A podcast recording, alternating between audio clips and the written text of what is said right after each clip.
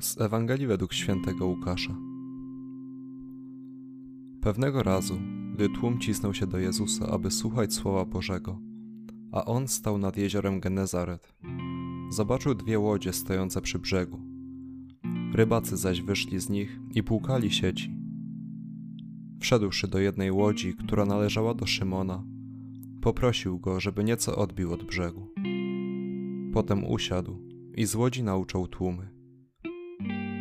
Gdy przestał mówić, rzekł do Szymona: Wypój na głębie i zarzućcie sieci na połów. A Szymon odpowiedział: Mistrzu, całą noc pracowaliśmy i nic nie ułowiliśmy. Lecz na Twoje słowo zarzucę sieci.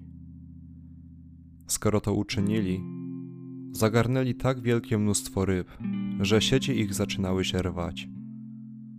Skinęli więc na współtowarzyszy w drugiej łodzi, żeby im przyszli z pomocą. Ci podpłynęli i napełnili obie łodzie, tak że aż prawie się zanurzały. Widząc to, Szymon Piotr przypadł Jezusowi do kolan i rzekł: Wyjdź ode mnie, panie, bo jestem człowiekiem grzesznym.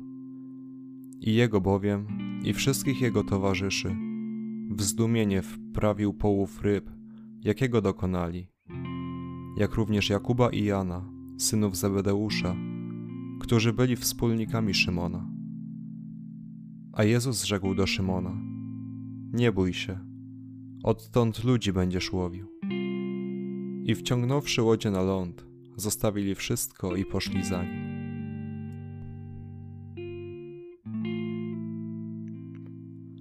Przychodzą nieraz dni, które okazują się w jakiś sposób przełomowe, chociaż być może nic na to nie wskazywało, a nawet wręcz przeciwnie. Wszystko jakby obracało się przeciw człowiekowi. Taki był ten dzień dla Piotra. Kolejny dzień trudnej pracy, naznaczonej nocnym niepowodzeniem w połowie ryb. Co było w głowie Piotra, gdy płukał puste sieci? Co mówił Jezus z jego łodzi, która stała się pierwszą amboną?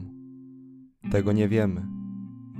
Wiemy jednak, że po tym spotkaniu, na słowo Jezusa, Piotr był gotów zrobić rzecz absolutnie absurdalną. Wypłynąć o porze, w której się nie łowi, w miejsce, w którym się nie łowi, na jeziorze, o którym Piotr wiedział, że nie ma ryb, bo przecież dopiero co z połowu wrócił. Jak wielkie musiało być jego zaufanie. Zaryzykował. Jezus przekroczył wszelkie jego wyobrażenia. A to miał być dopiero początek. Dla Jezusa czasami trzeba zaryzykować. Niekiedy wystawić się na ośmieszenie i zaufać, że On wie, co robi.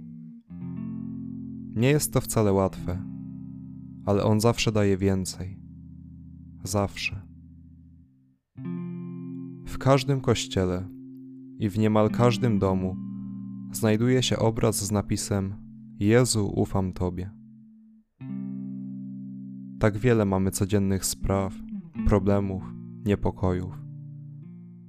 Nie chodzi o ich bagatelizowanie, lecz zadanie sobie prostego pytania: Czy w tym wszystkim, co mnie spotyka, ufam Jezusowi?